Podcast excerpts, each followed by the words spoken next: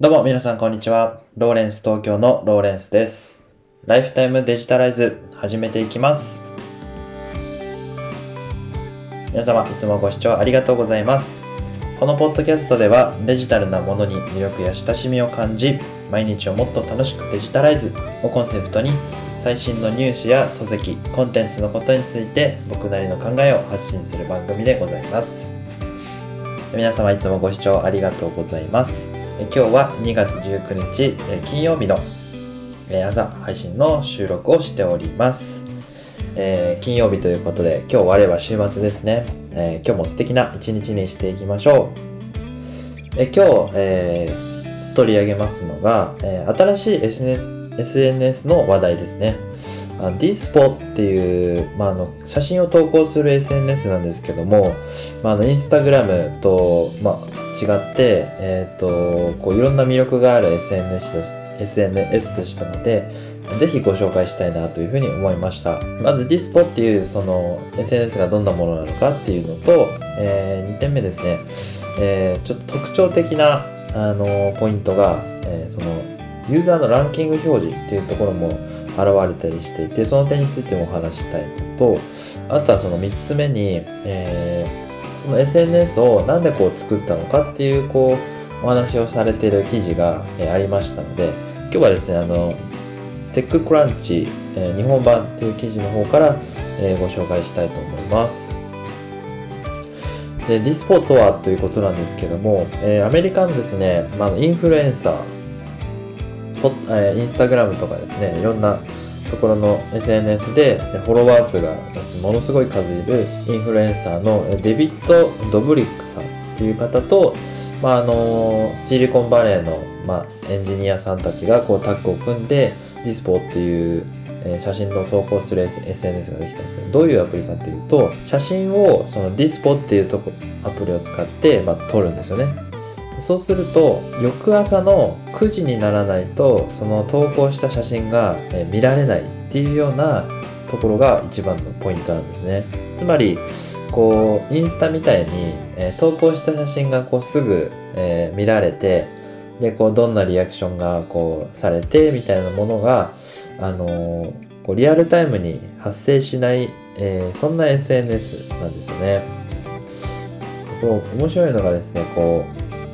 インスタグラムと対して考えるとこう綺麗な瞬間瞬間をインスタ映えなんてことが言葉がだいぶ昔に流行ったんですけど何ていうんですかね映えになるようにこうセッティングしてでいろいろこう写真を加工してでこう一生懸命やって撮るみたいなのがそのインスタグラムのあのイメージかと思うんですけどもそれと真逆の使い方をするというえそういうこう何て言うんでしょうね。翌朝にならないと見られない。逆に見られなくてちょっとこう、えー少し楽しみにもなったりする。そんな、えー変わった SNS なんですよね。まあ、あの最近クラブハウスっていうものが流行ったかと思うんですけどそのユーザーが投稿したものをこう聞けなかったり、えー聞き逃しちゃうとかそういう、まあ、恐れみたいな FOMO っていうみたいなんですけどこうそう見逃しちゃいたくないっていうこう心理的なものを、えーこう発生させない発せずにその翌朝の9時になれば絶対見られるっていうその逆の安心感を得られるようなえーそんな SNS なんですよね。で2点目のですねこう面白いな面白いこうランキング表示というかこうアルゴリズムの機能のお話なんですけども例えば「いいね」とか、えーフォロワー数とか投稿の人気度みたいなものを、えー基準にしてこう投稿をランキング表示するっていうものももちろんあるんですけど、えー、とユーザーの、えー行動した回数に応じて表示させるその行動量に基づいたランキング表示というのもあって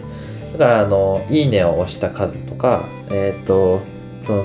写真を投稿した数とかその写真にコメントした回数とか多ければ多いほど、えーこうその人の投稿を表示させるっていうランキングがあるそうでつまりそのインフルエンサー以外に、えーこう一生懸命活動してるような人でもそこに表示ランキングに表示させられるような可能性があるってことなんですね。これ少し他の SNS とは違ったアルゴリズムのものになっているかと思いましたので面白いなというふうに思いました。3点目のですね、えっとまあ、どうしてこういうふうなアプリを思いついたかっていうようなお話を書いてあったんですけどもあのハングオーバーっていうアメリカの映画、え見たことある方いるかわからないんですけど、まあ、あのこう3人組の男の人が酔っ払ってあの酔っ払った酔っ払って記憶をなくなる前の、え記憶をたどっていくみたいなすごくコメディの面白い映画があるんですけどそのエンディングの中で、えーその酔っ払って何が起きてたかっていうのがその一つのポラロイドカメラみたいのを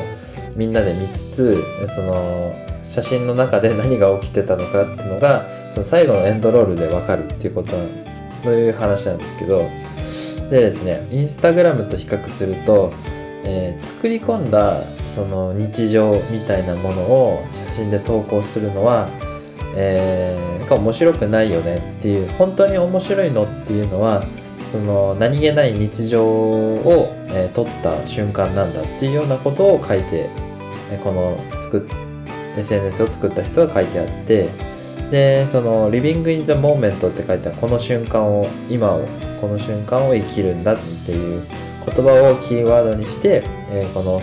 友達との楽しい時間を、えー、こう写真を加工したり、まあ、そういうことに気を取られずにパシャッと撮った瞬間それのその写真が翌朝9時に見られるようになるっていう、まあ、こう新しい体験をユーザーに提供するようなそんな SNS なのかなというふうに思いました。今日はですね新しい SNS ということでディスポという、えー、SNS の話題をさせていただきました、えー、まあ、